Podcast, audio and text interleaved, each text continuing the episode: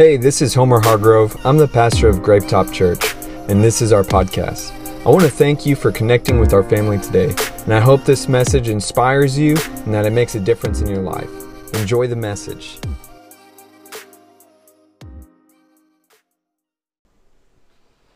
Hey guys, welcome to Gravetop Online. I hope that your Valentine's Day is going well. We got froze in, right? We wanted to make sure that all of you guys are safe, and so we went all online today. But I hope that it's still fun for you. I was really looking forward to the feedback questions today, but we'd rather you guys be safe. And with that being said, happy Valentine's Day. I hope your day is special. I know ours will be. I get to spend it with my best friend and all of my favorite kids in the world. And so it's going to be really special for us today. Today, we are going to be going over a really serious topic, and that's Valentine's. That is everything to do with Valentine's. It's relationships, it's sex, uh, and the undertone of everything today is the title of our message, which is Desperate. Desperate. And this is a breakaway from the series that we've been going through, The Living One. And this is actually a message that I originally wanted to be an entire series, but we're going to pack it into today. And I think it's very timely. All of this message is going to be geared to talking about really identifying the moments that we become desperate, sometimes without realizing it, most of the time without realizing it, and how to really identify when we're having those traits and and expose all the things that we need to be aware of within our lives uh, when it comes to being a Christian and relationships, uh, and so that we don't end up making these huge pitfalls like so many do. So the first thing that we're going to talk about today when it comes to this message about being desperate is we're going to focus on the idea of sexual dependency. Sexual dependency. Sex is one of the most misunderstood and avoided topics within church. Sex is one of the most misunderstood and avoided topics among Christians. Sex is like a fire. A fire that can either nourish you, bring warmth, provide uh, uh, comfort, or it is like a fire that can burn down your entire house. Most humans in the, our world, most humans have sexual cravings that rise at puberty. And more than 92% of men and 76% of women practice masturbation during puberty, uh, uh, during puberty onto adulthood. This is a really incredibly high statistic, a percentage that shows how dependent mankind is on sexual interaction. I mean, think about how, and that's just with, I believe that all statistics are very limited. But for it being such, uh, this is out of thousands of people this statistic was done with. And to come up with such high numbers shows that there's a clear DNA particle within mankind when it comes to sex. And it shows how dependent we are on that sexual interaction. With that being said, it doesn't mean that we should throw off all restraint, all bridles, and and just go to town. It doesn't mean that we should throw off all restraint and act like we're unthinking animals. If we tr- if we were to treat everything like that, because that's the way some people think, is that when it comes to sex, it's just part of our being. It's our it's our natural inclination. It feels good. It's so natural. Everyone does it. Everyone experiences it. It's natural if we were to take off all restraint and just do whatever feels good sexually, where else in our life do we hold that kind of standard to where you just take off restraint and, and let loose, have some fun? If we did that in any other area of our life, we would all be obese. We would we would all be out of a, our job. We would all be out of a job. We would all be obese. We would all be filthy. I mean, all the things that are good and healthy are are practices of restraint. Just brushing your teeth is a practice of restraint. A healthy diet is a practice of restraint. Waking up early, not hitting the snooze, work ethic, all of these things are healthy practices that are out of restraint. And so again, just because sex is something that is a part of our our lives, a part of our world, doesn't mean that we should just throw off all restraint because it's natural. That's that's ludicrous. And what we need to do, especially as Christians, is that we are called to take our bodies and even our thoughts captive and make them subject to Christ. We are called to a level of purity as Christians. And and even even taking Christianity outside of that, there are so many studies, so many statistics that show how you can become traumatized just from from excessive se- sexual interaction with with people. And it is it can be a traumatic event if you just take off all restraint. That's not even in the Christian world, that's in secular world. And so I want us to really uh, to cover this base of this sexual dependency that we have and and really understand that it is a part of our lives but we it just like with every other part of our life we have to get it under control. Because not only is it is it dangerous but it will lead to unhappiness. It will lead to unfulfillment. And it's uh, it will leave you feeling empty if you don't get this under control. And so I know that a lot of people have some really basic questions about sex. And so, real quick, as quick as I can, I want us to go over some red lights and green lights when it comes to sex within our Christian faith. The Bible is very specific about sex in some areas, yet silent in others.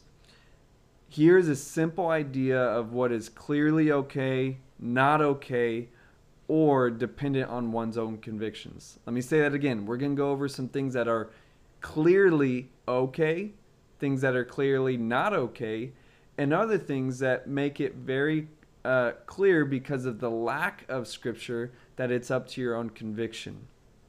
So the first one, and, and let me let me also say this that today I'm not going to be piling in a lot of scripture because we have so much content, and so I will give uh, certain scriptures to help guide us, but I want you to, uh, I want us to really go through this as a conversation today. So let's start off with premarital sex. Premarital sex is very clear in scripture that it's not okay. The Bible makes it abundantly clear that sex is something that is supposed to be within the confines of marriage. To allow sex unbridled in your life is to let is is to let others clean their muddy feet in your drinking well. The Bible literally describes it like that in Proverbs. And uh, to to just let anybody in to muddy their feet, their with their muddy feet to come and wash in your drinking well, it's disgusting over time. And uh, it how many times does it take for you to not want to drink that water anymore? And this is, I'm talking both figuratively, like spiritually and physically. I want to share with you, we're going to just uh, pull out of one chapter today in First Corinthians chapter 7, and we're going to mainly pull out of here for, uh, for these parts here. In chapter 7 in First Corinthians verses 8 through 9, Paul says, So I say to those who aren't married and to widows, it's better to stay unmarried just as I am.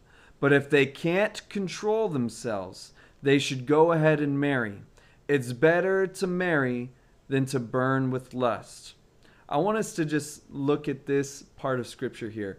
Paul is addressing sexual uh, uh, sexual passion, sexual desire, and he's saying, "Hey, I would rather you guys not be married so that you can focus on building the kingdom of God right now. But if you can't control your passions, it's better for you to marry than to burn with lust. And when it what does that say about premarital sex? If you can't control yourself, if it is consuming your minds and thoughts, then you need uh, you you may need to really date to marry. it doesn't mean that we should look to marriage as just a license to have sex. We're going to get more into that later. But do you see how Paul is making it, it so serious that premarital sex is not an a-okay thing. It's not something to be swept under the rug. He is a wise man. He gives a he gives amazing, great marriage advice. Later, we're going to even look about what he says about conflicts within marriage and divorce and things like that. For him to suggest it's better for you to marry than to burn with lust, he's he's showing that there's an importance and emphasis on sexual purity that God cares about. And we as Christians, we need to stop making excuses and and just take this more seriously. Stop having premarital sex if you want to grow in your faith because that's what God calls us to. And if you can't control yourself, instead of just feeling like you're the worst Christian ever, feeling guilty all the time, maybe you just need to get more serious about your relationship and put commitment to all of the privileges you've been taking from that relationship. You've been taking all the privileges of pleasure and sex. Maybe it's time for you to commit to that person you've been using for pleasure. And and it's really not that complicated. Now, before we unpack marriage, I want us to also touch on this. What about so we know that about sex, right? What about premarital sexual acts? That ranges from kissing to oral sex and everything in between. Those are all the bases. that is that is everything premarital when it comes to sexual acts. Now, this I'm gonna I'm gonna stray away and give a, a advice and opinion. A, part of this is up to your conviction. So there's some people that aspire to not even kiss before marriage. That is a great aspiration. For me and my wife, that was not something that we did. It's something we talked about, but it's not something we did. We only dated for six months, but we didn't have sex before marriage, so we were really proud of that. Now, look, we're not heroes. We we went really far and farther than we wanted to go, but we we are able to hold on to that that we didn't have sex before marriage. Now, that is up to your conviction. I would say it's up when it comes to sexual acts, it's up to your conviction up to the point of climax or ejaculation. Now, what I'm saying is anything that is leading for either one of you to climax, dude, you you're like borderline having sex. Like you, you may not have penetrated, but you are still engaging in something so sexual that you're climaxing. I mean, I I, I feel like uh, I it's like red light, green light. It's like up to that point, it's like you've gone too far, and anything that is stimulating that should probably be stopped. If if you're always going to the edge and leaving so hot and bothered that that you have to masturbate right after anyway, I mean, you're going pretty far to where that is probably something you should avoid when it comes to premarital sexual acts because you're not going to be able to control yourself for much longer. And uh, and everything it's everything before that, if you're just if it's like kissing, I want you to understand that kissing is even a, is a form of foreplay. At, at the end of the day, kissing or I would better say making out is a is foreplay to getting a home run. that that's what it's leading up to. It's enticing sexual passion, and what happens is you become so uh, blinded by the the desire and passion you're feeling that you end up neglecting the true interaction with this person. So many people end up getting married just out of those passions, and all of a sudden they have a whole bunch of sex. A couple months later, maybe two years later, they're like, well, why am I with this person? I don't care about having sex that much anymore since I did all that. Now what? And so many great possible relationships end because they made it all about sex. Marriage should not be a license to have sex, but it is a license to have sex. I hope that makes sense what I'm saying.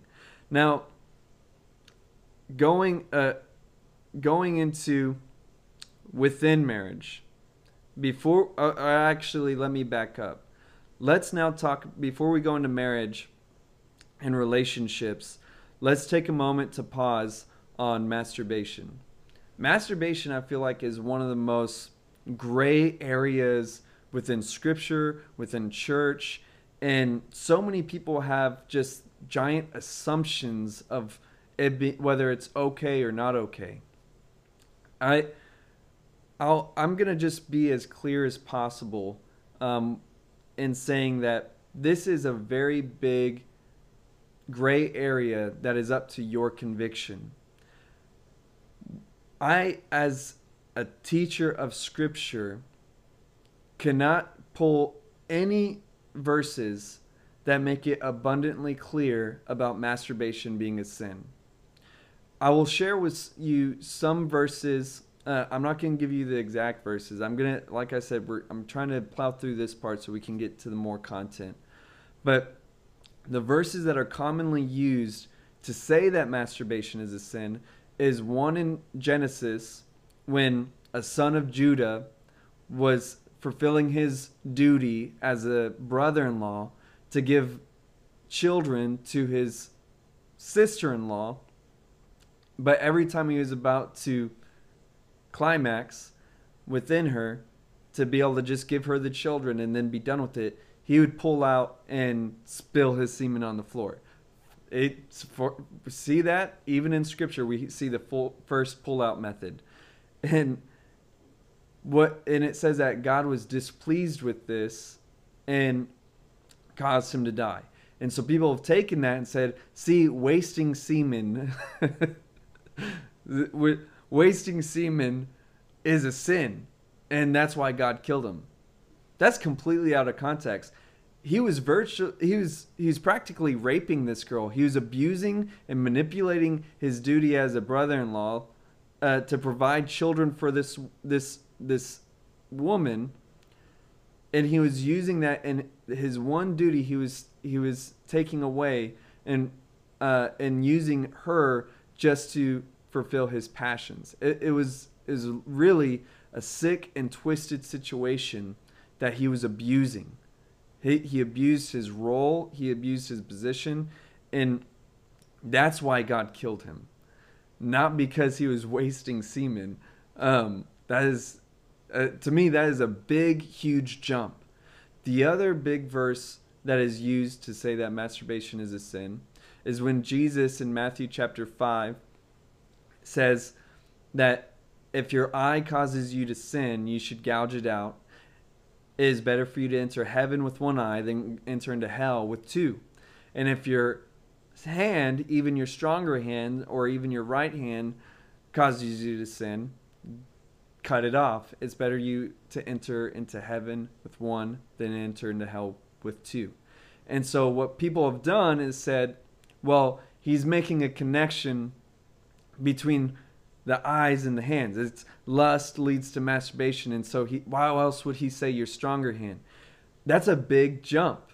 Because to assume that when even when he's saying if your eye causes you to sin, that is a broad statement, not specific if your eye causes you to sin, gouge it out. Not if your eye causes you to lust, specifically, gouge it out.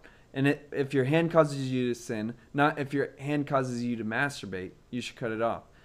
Sin is, it, I mean, he right after that he says if your foot, even your even your good foot causes you to sin, cut it off. I mean, he literally just goes through the main uh, parts of uh, points of contact and senses of our body to draw a connection of the emphasis of of holiness and purity and, and repentance.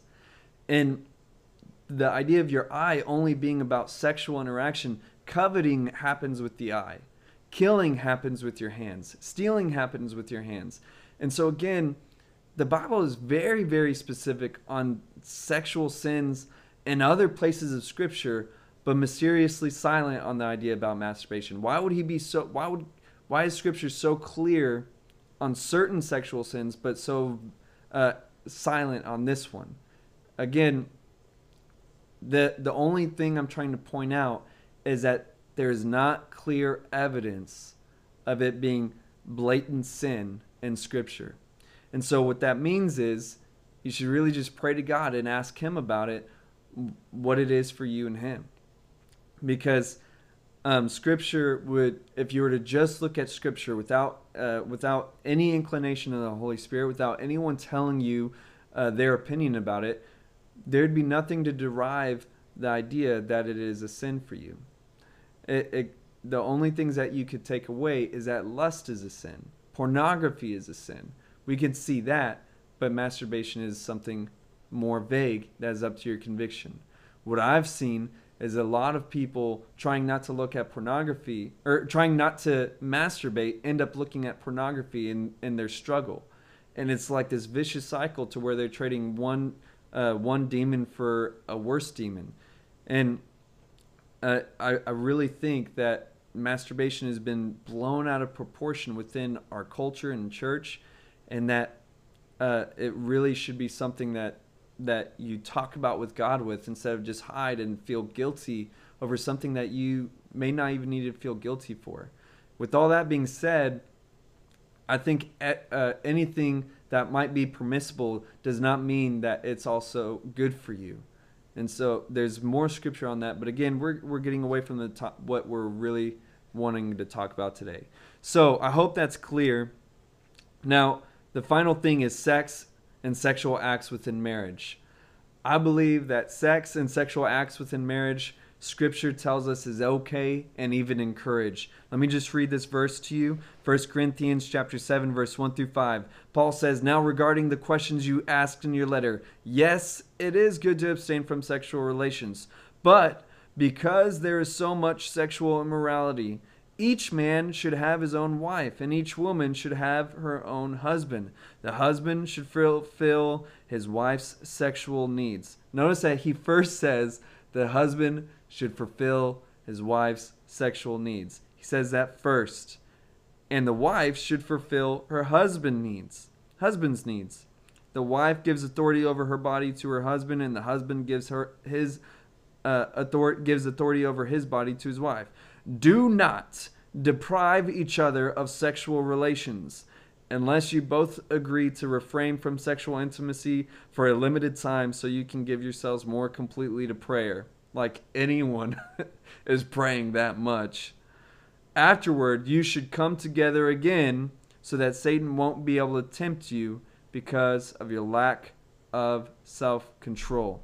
So, Paul is literally encouraging for married people to have sex. And it says you should come back together because before Satan so that Satan won't be able to tempt you because of your lack of self-control. Paul is just saying over and over this chapter that sex is a big part of mankind's desire and that we should put that desire within the confines that God has given us in marriage.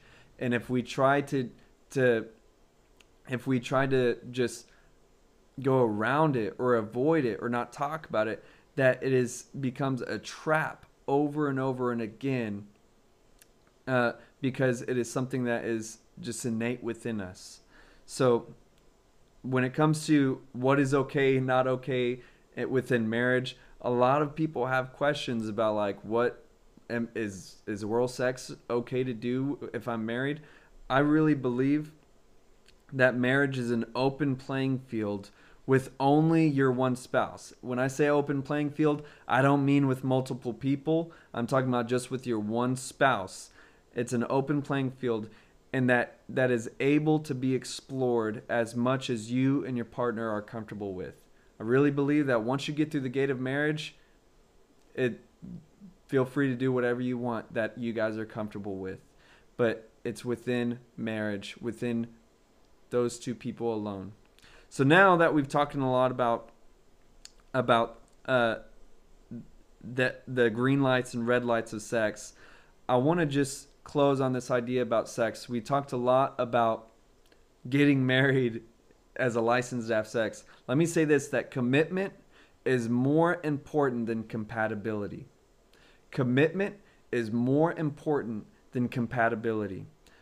In 1 Corinthians chapter 7 verse 10 through 11, Paul says, "But for those who are married, I have a command that comes not from me, but from the Lord. A wife must not leave her husband, but if she does leave him, let her remain single or else be reconciled to him. And the husband must not leave his wife. I've heard some crazy stuff. I've heard some people say that a wife can't leave a husband, but the husband can leave a, his, his, wife. This verse is so clear, and the husband must not leave his wife. It's just for free. Some Christians get married because they can't control their sexual passions and they feel guilty. Marriage is looked at as a retroactive license to have sex.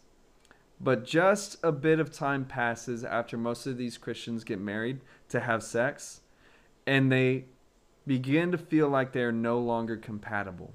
I'm talking about real life marriages, real people that get married so that they can stop feeling guilty. Time goes by.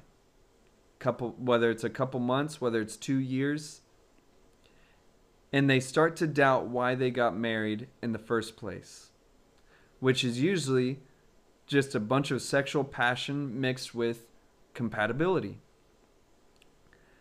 Divorce follows because it's looked at as just a mistake. We we should have never got married. We were we were overthinking it. We were just wanted to have sex. We're not compatible with each other. Let's just get divorced. Compatibility can change within people at different seasons of life. I want you to grasp that idea real quick. Everything that you think about when it comes to relationships usually is centered around the idea that, well, we're really compatible with one another. People change over time. We experience things.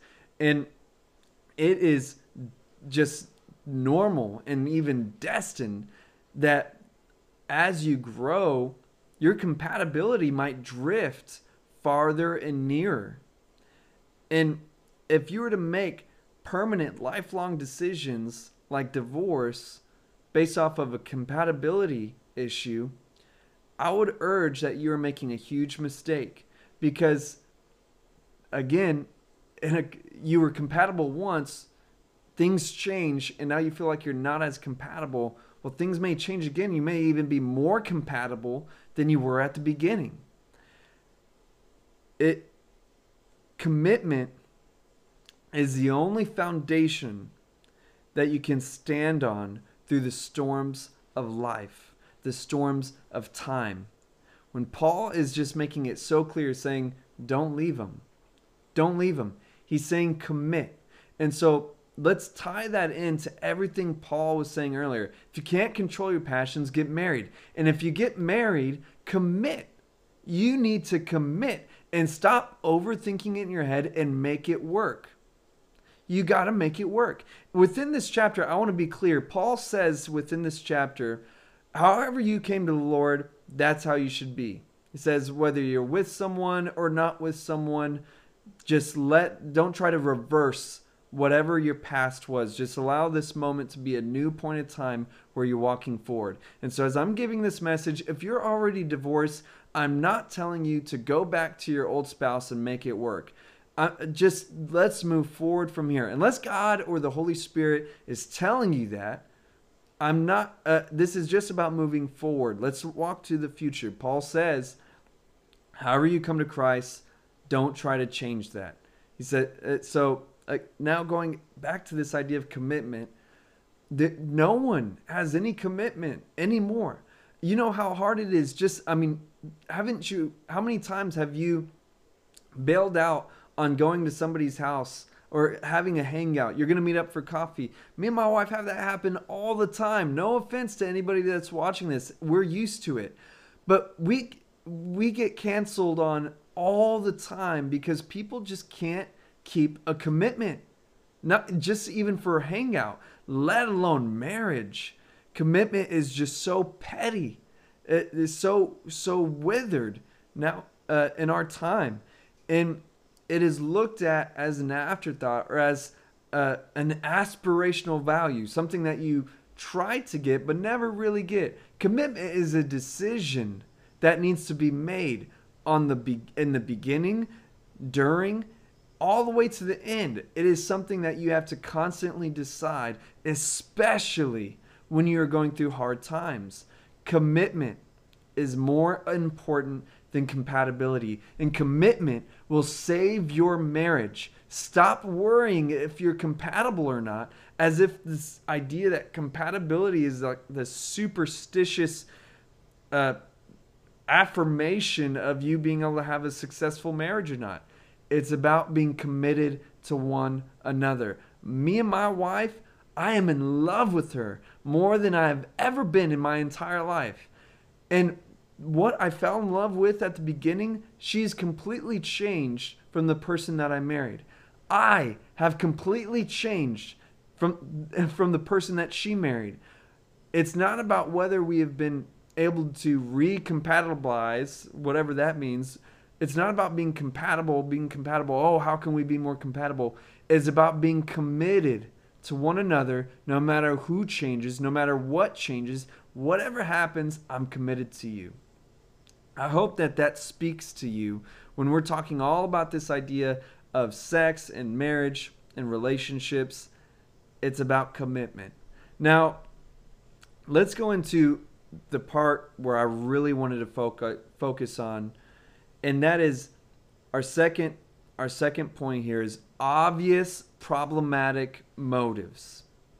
Obvious. Say that with me. Obvious problematic motives. People ignore obvious red flags in relationships when they are desperate.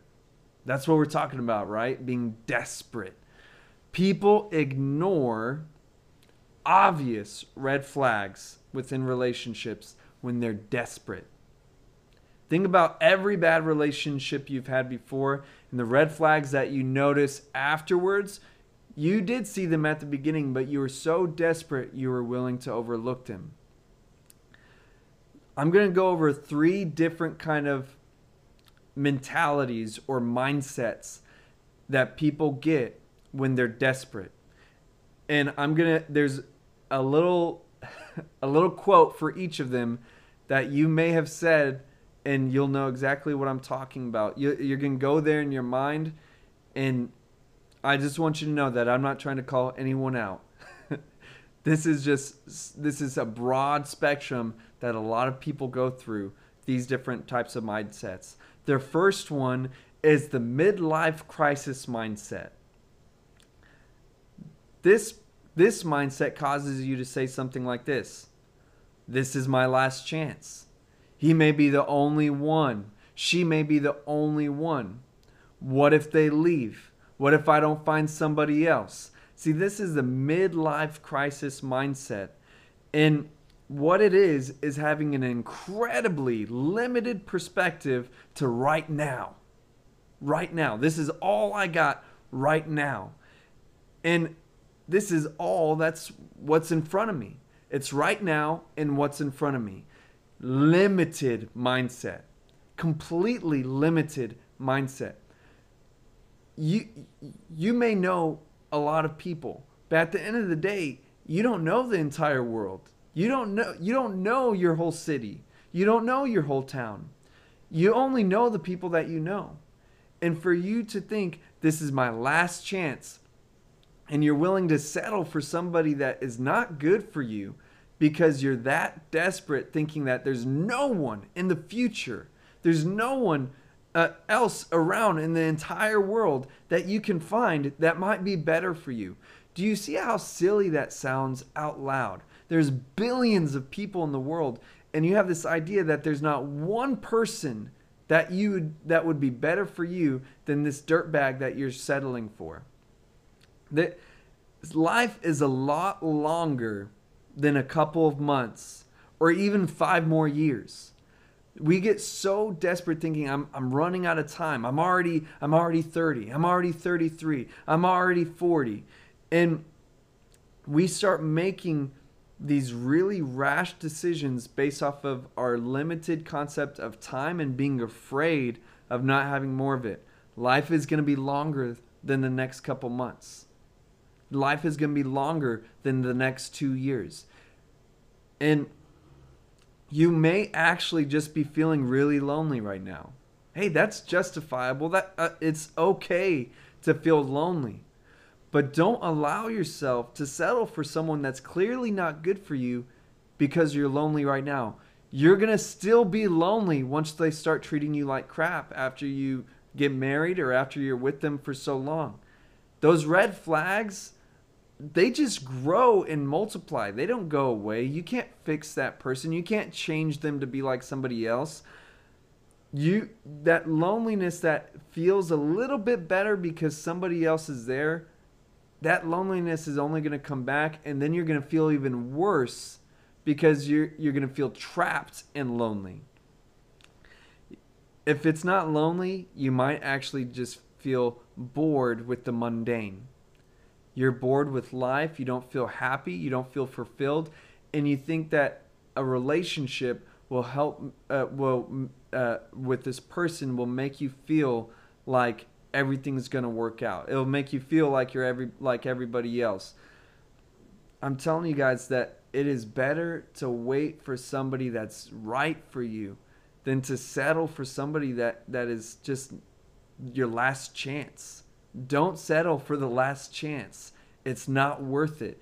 It's only going to take you into this big circle of destruction and pain and hurt and trauma even if you if you choose to settle. Don't settle. Your life isn't over yet. There's somebody that that's listening right now. You need to know that and just believe it that your life isn't over yet. You're not as old as you think you are. You're not your life isn't so far gone that you uh, like you think. So don't live like your life is over by making rash, dumb, lasting decisions. I hope that's hitting with you right now. My this is my last chance. My the midlife crisis mindset. Get rid of that mindset. You're young, all right? You're young, you're hot, you're good looking, you're good. Just keep at it. Stay strong and you're going to find somebody that's even better for you. Don't settle. The next mindset is bottom shelf thinking. This is probably one of the the worst ones. Bottom shelf thinking it sounds something like this They're the only person that's been nice to me. Well, they're the only person that understands me. Well, they're the only person that has treated me this good. You know, some standards should just go be go without saying. Some standards need to happen without even saying. Don't use stand uh, don't use these these things that should should just be as is that should should go without saying as qualifiers. One of the biggest ones like he's the only one that's nice to me or they're the only one that understands me. Well, that should be a given. You people whoever you're with should be nice to you regardless. That shouldn't be a qualifier. That's just like a basic standard if you if someone's not treating you nice or if you've only been with people that haven't been nice to you then you've just been choosing really crappy people and there's something probably motivating you to choose that way and you should probably like get some counseling talk to somebody and identify that because you should not want to you shouldn't so easily choose people that treat you badly being nice to you should not be a qualifier that that's a given it, do you do you ever tip your waiter or waitress for not slapping you in the face? Think about that. Do you ever tip them uh, and think, well, they didn't slap me in the face, so they were a really good waiter? Well, they they were really rude, but at least they didn't throw my food on the floor. Do you see how those are not qualifiers of being of receiving good service that's just like standard so why is it that you have higher standards for food service than you do for potential life partners.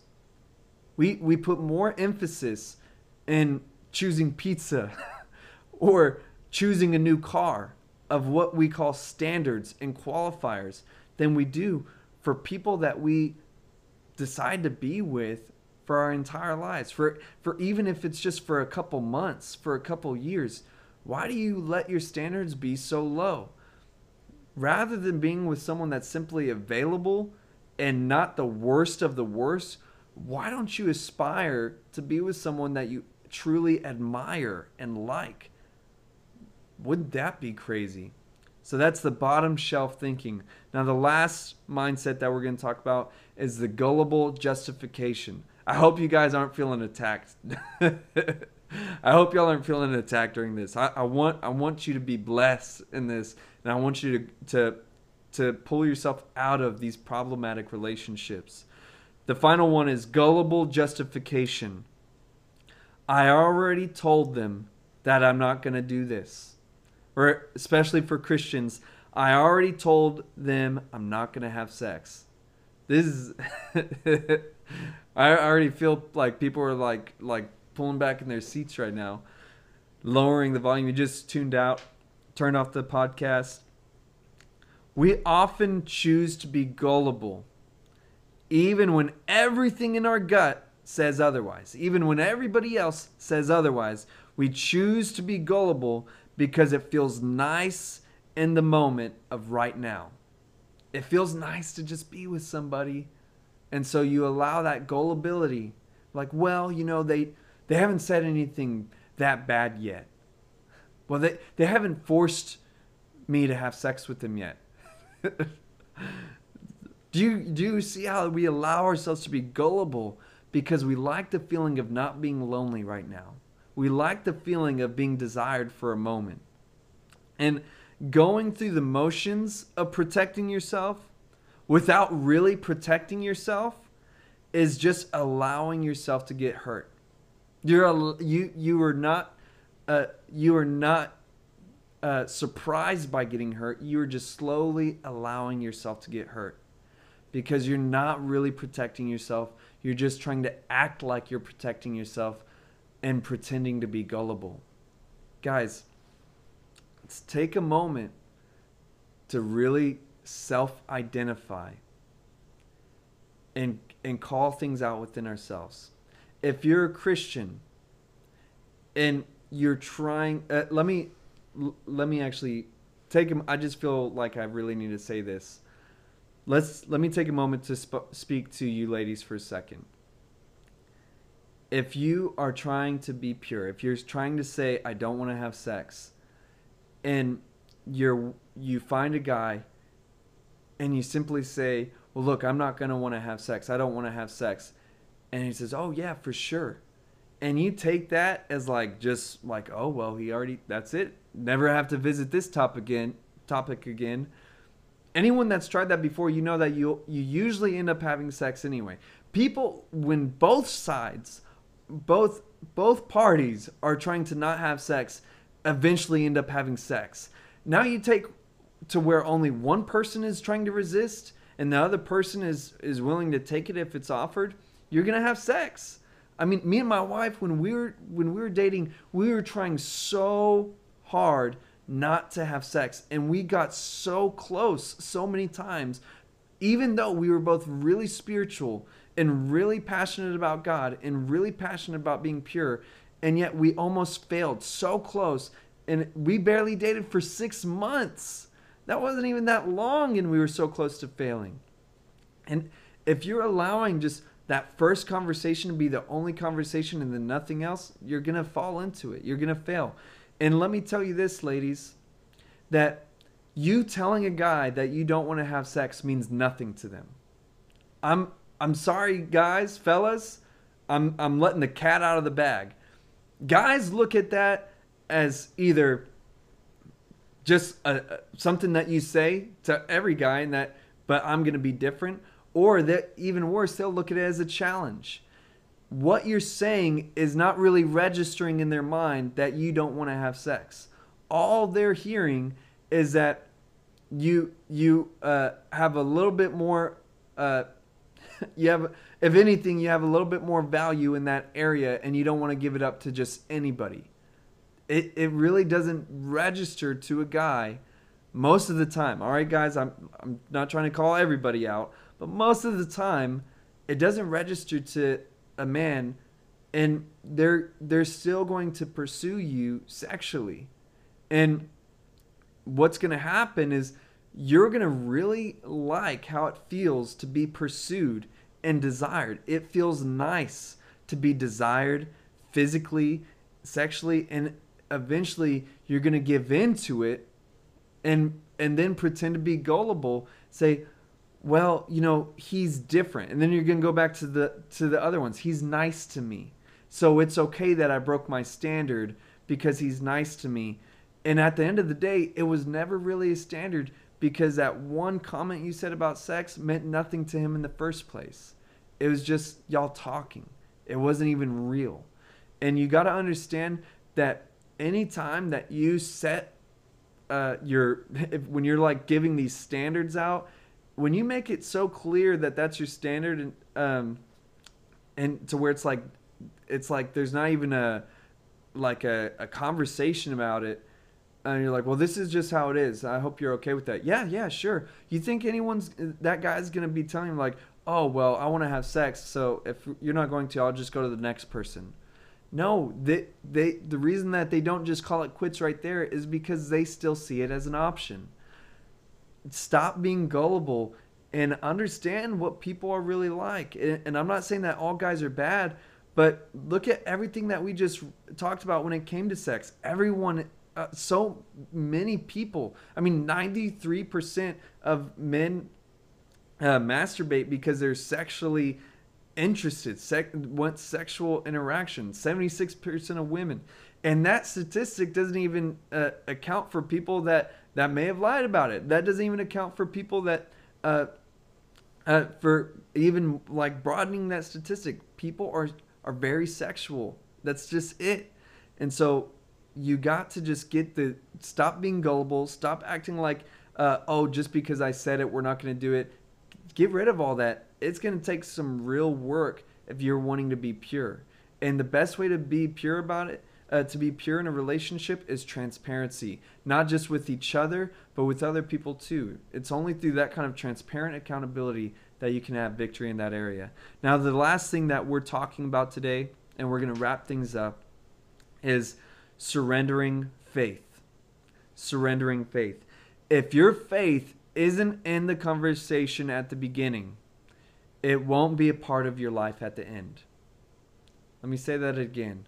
If your faith isn't in your conversation at the beginning of the relationship, your faith won't be a part of your life at the end you either surrender relationships to your faith or you surrender your faith to your relationships. There's no other way about it. Nearly every person that leaves their faith in Scripture and in church do so for the people they're sleeping with at the moment. When you look at Solomon in Scripture, he was the son of David God gave him everything. His dad set up the whole kingdom for him. He had everything perfect. He would have been one of the greatest kings that ever lived. But what he is most known for in uh, in biblical commu- in the biblical community when we read it is the fact that he was taken away by the love of women and others and and just really sex and he had over a thousand wives and concubines because he it was so insatiable to him. He just needed the, another person, another person, another person, and every single one of those wives that he chose would lead him into the pagan worship of some other god. It that you look at it as of Solomon, and it's the same for Samson. Every time he he it uh, it's like every time in Scripture we see people being led away from God. The whole people of Israel, when uh, Balaam uh, taught Balak how to deceive the people, is through causing them to have sex with pagan women so that they would just follow, uh, give up their faith for sex at the moment. And that's what happened. He succeeded. And when you look at your life, think about all the times that you stopped going to church. Just just that alone. We won't look at anything else. Think about all the times that you stopped going to church. What else was going on? I can almost guarantee you that it was most likely for a lot of us, okay, not every time, but for a lot of us, is because you started dating so and so. And y'all really liked each other, spent all the time with each other, started sleeping together. And when you look back, your faith wasn't a really big component within conversations at the beginning. You were just getting to know each other, and out of getting to know each other, your faith just never came up. I'm telling you, when you when it comes to faith and relationships, you either surrender relationships to your faith to where you faith is the first thing that you talk about. With me and my wife, it was the very first thing that we talked about. And not just like, well, I'm a Christian, so and I only want to be with Christians. Do you believe in God? Easy answer. Well, yeah, I believe in God, sure. No, with me and my wife, we went into the nitty gritty. We tried to understand even uh, practices of our faith. I asked my wife if, if she tithed. I wasn't even willing to be with someone if they didn't have the same kind of practices and, and sacraments of my faith. Not just if they were a believer, but I wanted a down home spiritual person. And so if you're just if you're ignoring faith at the beginning, that person is going to draw you away from God. End of story. And the only moment this really leads us into a big conversation that we're going to go over quickly. And that is the idea about un- being unequally yoked. The only moment that you're unequally yoked is at the beginning of a relationship. Now, what that means is it, it's a Christian saying, and what it means is just being with somebody that is at the same spiritual level you are, or at least close to it. There, there's a type of direction that you guys are both walking. And if you do not have the same kind of direction, you're going to have problems. And either y'all are going to fight so much and it's going to lead to just like no peace at all, or one of you is going to uh, change directions. Let me share this scripture real quick. In 1 Corinthians chapter 7 verse 12 through 16, Paul says, "Now I will speak to the rest of you, though I do not have a direct command from the Lord, if a fellow believer has a wife who is not a believer, and she's willing to continue living with him, he must not leave her. And if a believing woman has a husband who is not a believer and he is willing to continue living with her, she must not leave him. For the believing wife brings holiness to her marriage, and the believing husband brings holiness to his marriage. Otherwise, your children would not be holy, but now they are holy. But if the husband or wife who isn't a believer insists on leaving, let them go. In such cases, the believing husband or wife is no longer bound to the other, for God has called you to live in peace. Don't you wives realize that your husbands might be saved because of you? And don't you husbands realize that your wives might be saved because of you? I know that's a lot of scripture that we just read, but let me unpack it for a moment. Paul is literally implying that the differences in faith people have will often lead to divorce because of the lack of peace that often comes. Where else in Scripture is there a permission for divorce besides adultery? Nowhere. Yet, Paul, right here, is saying if you are a believer, if you've come to Christ and you're married and you're a believer, and there's no and your your spouse is not a believer and there's no peace at all and they want to leave you, it's okay. He's saying that there's going to be so much animosity because you guys are not equally yoked spiritually that you're that you're going to have some big problems. And so now let's look at this idea of being a Christian and and when it comes to dating. If you're if you're not looking to date other Christians and you're just willing to accept whoever comes, no matter what faith background they have, if they're not really into God, if they're atheists, if they don't mind it, but they don't really care for it, Paul is addressing saying that it is there's a big chance it's going to lead to divorce. Why would you start a relationship that rocky on such unstable ground when scripture is telling you that that's a that's a difficult place to be? He says that he's talking about that uh, God wants you to live in peace. It's okay for if they want to leave you. I mean, it is it, he's trying to be so clear about how hard it is to to have a strong faith in being with person that doesn't have any faith. It's just a difficult relationship to have. Now, let me be clear in saying that it. What I'm not saying, I'm not saying that if you feel like you're so much far advanced spiritually and the other person's not as spiritual as you that you should leave them. John Bevere, a great pastor, his first date with his wife, he brought he brought her to Christ, and they have an amazing marriage now. And so again, you don't have to be so strict about this, but it's it's mainly about just having the same direction in your faith, the same direction in your faith.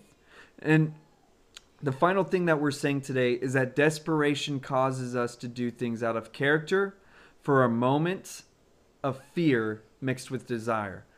People guys, we're desperate. Some of you are so desperate for a relationship that you're allowing fear and desire to make you act out of your character, to act out of your morals because you're you're becoming so desperate. Don't let desperation cause you to forfeit your faith to be with someone that is simply available.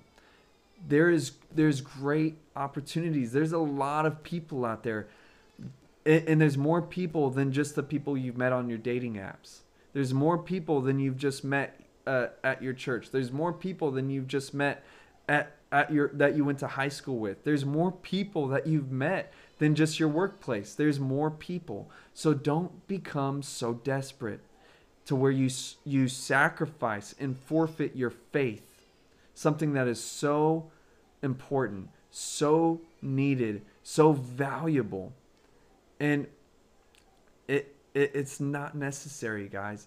Let us change that to where we're truly desperate for Jesus, truly desperate in our faith to find God because we've tried everything else and nothing else works. The only thing that works is Christ. With all that being said, we're going to close. And I don't know if you guys can hear my kids crying, but they're crying. And we're, we're already at a close anyway. But I don't want to take away from a moment to where if you're listening to this message and you're just feeling compelled in your heart to just get some things in order, to get some things together and start making your path clear and towards God in a just a more absolute way, you need to have a moment of prayer and talk to God and say this is this is the way I'm going to go from now on, Jesus. I want to change the way that I've looked at relationships before, change the ways that I've looked at sex before, and I want to walk in the direction of God. I want to I want to put it before you, and I want faith to be the biggest thing a part of my life and the biggest thing a part of my relationships. I really encourage you to have a decision moment today to where you pray and you talk to God about it. And if you're listening to this and maybe throughout this whole message you realize that you don't have a relationship with Jesus. It's not about religion, but just simply a love of God. The love of God is so powerful and infiltrates our hearts. And if you're listening to this and you realize that you need to take the first step of faith, all you have to do is believe in your heart and confess with your mouth that Jesus is who he says he is. Acknowledge everything he's done on the cross all, uh, and and have a conversation with him and be genuine about it. You do that, and it starts you on this journey of having a real, authentic relationship with God. And I encourage you to, when you do pray, tell God that you don't want an ordinary faith, that you don't want an ordinary religion, but that you want to experience the true rawness of a relationship with Christ and what it feels like and what it, what it's like to have that in your life. With all that being said, um, we're going to close today. I hope that you have a great Valentine's Day. I hope that it's special. And if you have it on your hearts to give today, you can do that by going to gravetop.com, click the give tab. You can give online, or you can go use third party apps like Venmo or Cash App, and you can give that way.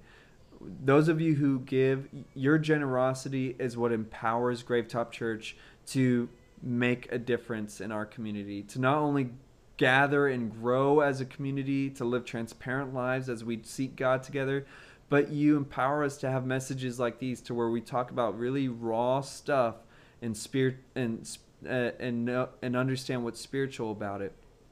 You help bring freedom and victory to so many people who haven't been able to talk about this stuff with anyone else. We love you, we value you, and I, I pray that you guys really stay safe today. Uh, try not to drive on the roads. It's icy, um, it, and um, we hope that y'all have a great rest of your day. Bye. I hope you enjoyed the message today. If you did, there's a couple things that you could do to connect. First is to subscribe to our show so that the most recent episode will always be in your feed, ready when you are. And second is if this ministry has impacted you and you'd like to help us continue to reach others, you can click the link in the description or visit our website, gravetop.com, and you can give now. I'll see you next time on the Gravetop Church podcast.